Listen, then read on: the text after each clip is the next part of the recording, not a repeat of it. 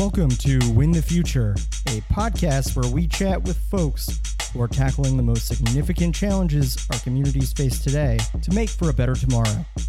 I'm your host, Brett Broster. This is episode number 18. Hello and welcome everybody to another episode of Win the Future. I'm here today with Joan Wilson, who is a Connecticut based elder law attorney with Reed Wilson Case and the vice president of Connecticut's chapter of the National Academy of Elder Law Attorneys. Uh, and it's the premier trade association for folks who are practicing elder law. And welcome, Joan. Thanks for being on the show. Thank you so much for having me. I appreciate the time. No, no, it's great.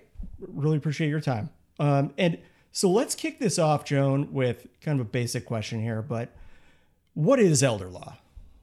Elder law is really just the, the practice of law that focuses on elder issues. It could be anything from long term care planning to Medicaid planning, uh, conservatorships, powers of attorney, um, but anything that's related to somebody who's um, in their uh, later in life in their elder issues. Some some attorneys will focus more on elder abuse and that, that sort of practice. So it kind of expands all those different areas. Got it. And and so with that in mind, kind of when is the best time for somebody to contact an elder law attorney and what why why should somebody go that route? I think when someone receives a diagnosis of a long-term care illness is is a great time for them to get in touch with their elder law attorney um, a lot of the things that people can do related to their estate plan might be able to be done by an estate planning attorney who may not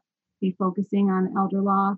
Um, but once you start really needing assistance with figuring out the different types of long term care that are out there, that would be a time to call an, an elder law attorney because the attorneys that focus on elder law really know the ins and outs of the different types of care that are out there and they also understand Medicaid planning and uh, VA planning and different ways that you can help get benefits to pay for that care because long-term care as, as everybody knows can be very expensive.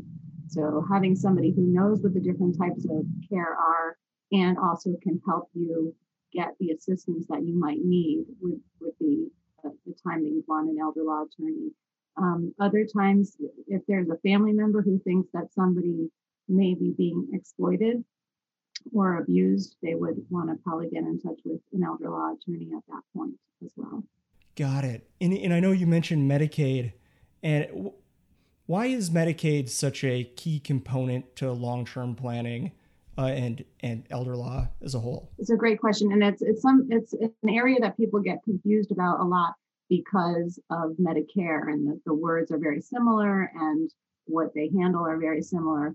So Medicaid is the program that could pay for someone's long-term care, like if they have to go to a nursing home. Or in Connecticut, the Medicaid program does also pay for home care, which is unlike some other states. Um, so Medicaid would be a payer source for somebody who doesn't have enough money to pay for the care that they need and you know, in Connecticut currently, the cost of a nursing home is about thirteen thousand dollars a month. So you know, it really can deplete someone's assets very quickly. So Medicaid would be the the payer source to be able to help pay for that care. Um, and it's it's uh, a complicated program. And the reason why people get confused is everybody who turns 65, but almost everybody who turns 65 gets Medicare to pay for their health insurance, and that will pay for their doctors and their hospitals. And a lot of people presume that that means that it's also going to pay for their long term care needs, and it doesn't. Um, so it's really important that once you get that long term illness diagnosis or you start looking at needing some assistance, that you meet with somebody who understands the difference between Medicare and Medicaid and can assist you um, to get qualified for those programs. And, and kind of within that scope as well, um, I know it's so vital to have an attorney who practices elder law working on these issues. And there are a lot of different folks out there who, who, who assist with the process. But can you talk a little bit about the importance of uh, somebody who practices elder law in the process? Like I said earlier, it's it's such a complex process. There are a lot of rules uh, in order to get qualified. There's a lot of exemptions where people might be able to get qualified and um, and not necessarily have to spend all of their money.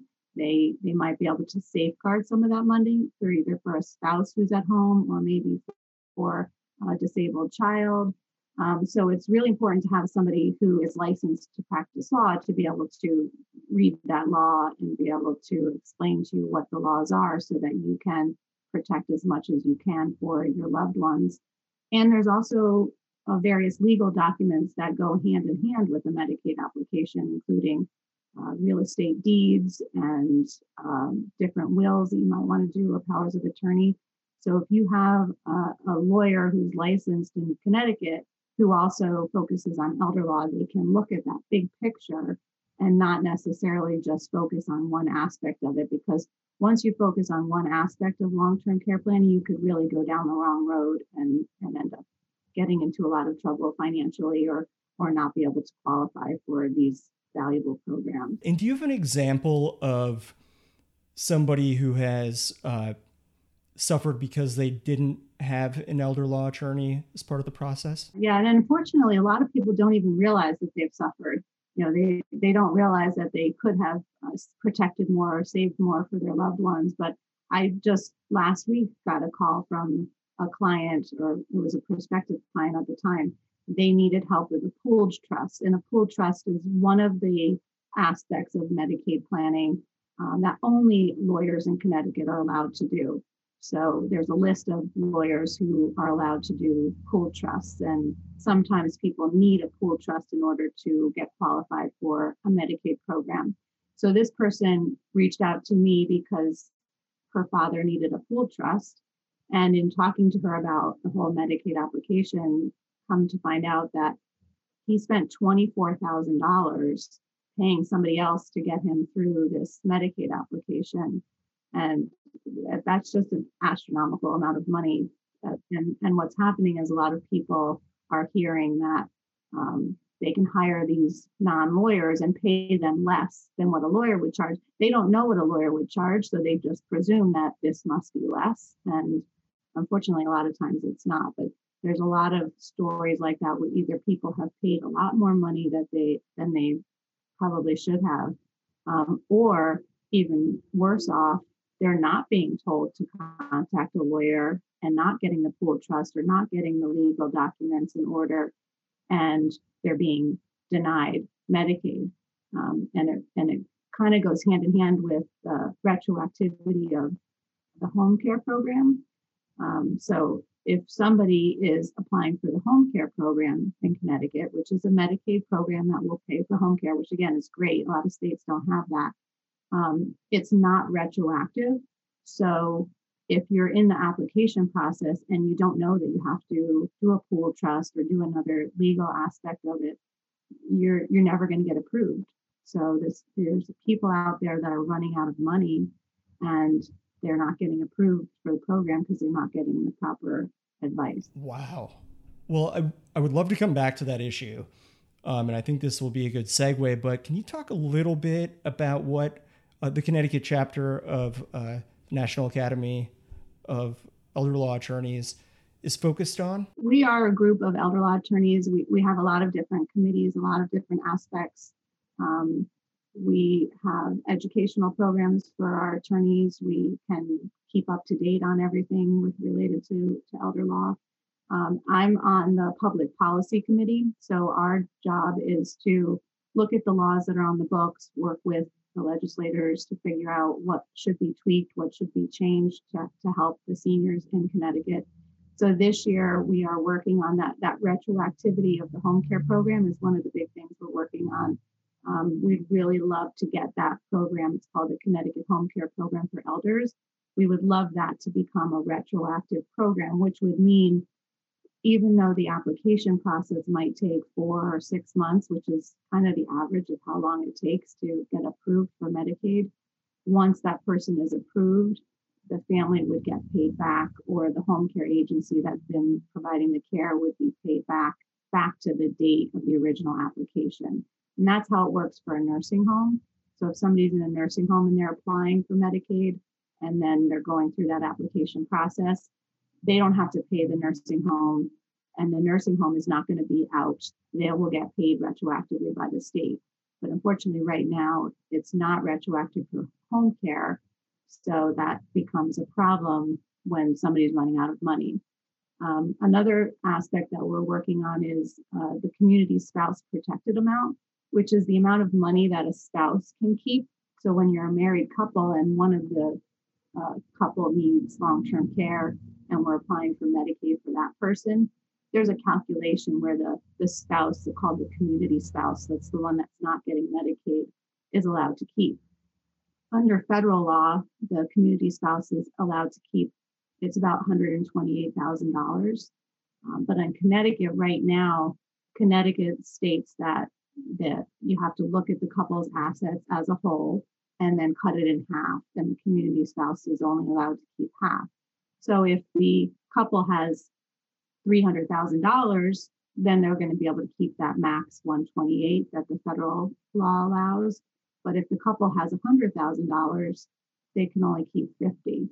And they really, under federal law, they should be able to leave, uh, keep the full 128. So we're trying to push to get back to that.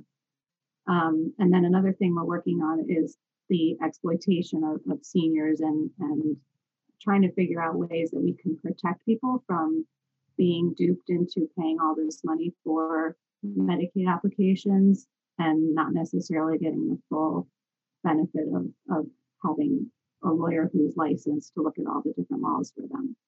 Got it. Well, I would love to dig further into that. We just need to take a quick break, Joan, and we will be right back. Win the Future is sponsored in part by Connecticut by the Numbers. If you're looking to learn more about what's happening and why, check out Connecticut by the Numbers where every number tells a story. Connecticut by the Numbers goes beyond the headlines across the state. For Connecticut news that counts, visit ctnumbers.news or follow them at ctnumbers. All right, everybody, and we're back with Joan Wilson, and thank you so much for uh, being on the program. So, per what you had mentioned in the uh, in the first half of the, the interview, with the unauthorized practice of law, um, I know that's something that in 2018 was brought up in the Connecticut legislature, and multiple states have kind of addressed this issue, whether it be Ohio, Tennessee, uh, New Jersey, um, Florida's addressed it. But can you talk a little bit about that issue specifically as it relates to um, seeking out a remedy, whether it's in the courts or, or with the legislature? So, you know, the, the real issue, as I mentioned earlier, is there are companies out there that are telling people that they can do their Medicaid application for them um, and they shouldn't hire a lawyer because they're going to pay more money if they hire a lawyer. And, and people believe that. And lawyers have a bad rap. So people think, oh, yeah, I'm, I'm going to hire a non lawyer and I'm going to end up paying less. Um, unfortunately, that's not always true anyway. But even beyond that, um, there are so many legal aspects to Medicaid applications that it's important to have somebody who understands all the ins and outs of the law. Um, so these other states have recognized that, and most of them have enacted some sort of law that effectively makes Medicaid planning and, and applying for Medicaid um, the, the practice of law. And it gets a little little tricky because anybody can file or uh, fill out an application for Medicaid, and that's a federal law. Um, anybody is allowed to fill it out, and they don't want to make that the practice of law. It's the planning behind it that becomes the practice of law. Um, so, in what we're trying to work with with CT NAELA is really figuring out how we can get some law in the book that's going to protect the seniors we're not necessarily looking to uh, change the law so that only lawyers can fill out Medicaid applications, but it's certainly important that seniors and their families know that there's a lot of law that goes into it and they should seek out legal advice uh, in order to to come out in the best results. Um, so it's what we're doing right now is we're working with the legislators to try to come up with a task force that can really look at what the issues are maybe it'll end up being a change in the in the practice of law statute, or maybe it'll be a consumer protection law that that goes onto the book where they can be notified and, and given this information that they should seek out legal advice in certain circumstances. Um, but we're really interested in just making sure that the seniors in the community are just well informed about rights are and, and, and what their laws are so that people don't end up having to spend all their money on something that they might not otherwise have to spend it on. No, under, understood. And and on that note, and kind of hearing from folks of of their uh, the issues they faced in that realm, I know there's a some public meetings coming up. Can you talk a little bit about that? So because we're the legislature in, in, in Hartford is in session right now, so there are hearings uh, going on, or there will be public hearings on the various bills that are, have been presented. So um, the community spouse protected uh, law, the retroactivity of Medicaid. We also have another law that uh, is is being proposed as a bill, which is about putting liens on property after someone's been on Medicaid. Um, so the legislature this session is all via Zoom, um, but any year that they're in session, people can testify before them. They can submit written testimony, or they can go in front of them um, just to tell their story. So a lot of lawyers right, right now, the elder law group is is working on getting people who can provide testimony to explain to the legislators what what's going on and what our concerns are. But the public is also welcome to do that. Um, so I think we can probably provide people information if if they do feel like they may have a story that's rele- relevant to any of the bills that are being proposed they could get on the schedule for the public hearings and they should be coming up within the next few weeks. Excellent. And as that information comes up, we'll we'll make sure to include it in the show notes and um, with with when we promote the episode. Um, but I know there's another issue, and I'm probably going to struggle with uh, how to kind of get at the question. But what what is leapfrogging? So leapfrogging is um, a bill or leapfrogging is is basically when somebody owns a home, they they own a piece of real estate, and uh, they need some long-term care. And these these would be the people that are applying for home care, and it's not retroactive. So they're home, they're running out of money because they're paying for whatever care they need, and all they have is is their their home. So they might borrow money from a child. Maybe the child has a, you know, $10,000, $20,000, $30,000 that they could lend the parent to pay for the care that they need to get them through the approval process. And of course, you know, that's a lot of money. So the child will say, well, I'll just get paid back from your house after you pass away. So we'll put a, a mortgage on your house and then I will get paid back after you you pass away and you'll get the care you need. It make, makes sense what happens is sometimes after the person dies, if then they've been on Medicaid for a while, the state will come forward and jump ahead. That's the leapfrog part. They'll jump ahead of the child who has a legitimate mortgage on the land records. Um, so we're trying to pass a bill that says that the, the state can't jump ahead. They, they generally don't jump ahead of traditional mortgages. They only jump ahead if it's if it's a personal individual. So it's really causing a big problem because that child who lent the money doesn't get their get reimbursed because the state might the state debt might eat up all of the value of the home. Um, but now that people are aware of it, it's making children less likely to lend that money, which is then in turn essentially forcing people into a nursing home because they don't have any means to pay for the care that they that they need. So again, we're trying to kind of clean up the books, make sure everybody wants to stay home, you know, and and I would think that even the state would want people to stay home. It's less expensive to care for somebody at home. So we want to make sure that if the child has the means and and the will to lend money to their parent to be able to keep them home a little bit longer, that they're not going to be punished for that and they're going to get reimbursed for that. Well, and Joan, kind of in that in that same area, I would imagine that these are really tough conversations for folks to have in the upfront to to even come to come to terms with the need for um, somebody like yourself who practices elder law attorney or who practices elder law right. and is an expert. Do you have any advice or tips for folks who may be struggling to have that conversation with their parent or to to collectively um, seek out the advice? It's definitely a tough tough conversation a lot of times, and and oftentimes we are called by the child, not by the the parent who is the elder. Um, but I guess it really depends on on the relationship between the parent and the child, how how far they go with it or how they approach it. But a lot of times it could just be a matter of taking baby steps to to open up that conversation. Um, some people are very swayed by the fact that they want to protect the money, their hard-earned money. I hear hear that a lot. They want to make sure that everything that they worked hard for is protected. So that's often the way to get the parent in the door to talk to an elder law attorney because you can explain to them that they can discuss how their assets, you might be able to protect their assets from having to be spent. Got it. Got it. Well, Joan, this has been great. I can't thank you enough for being on the show. Thank anything you. anything else you want to address before let you get back to your day? I think we hit it all. Excellent. No, thank you so much for being on. This is great. And once again, Joan Wilson, who's the vice president of CT NAELA and uh, works as a practicing attorney with Reed Wilson Case, and which is Connecticut based, just to uh, clarify there. But um, yeah, thank you so much again. All right. And uh, Thanks. look forward to having you on after a successful session. Look forward to having you on again to yeah, I'll come celebrate. back and report on what passes. yeah, sounds good.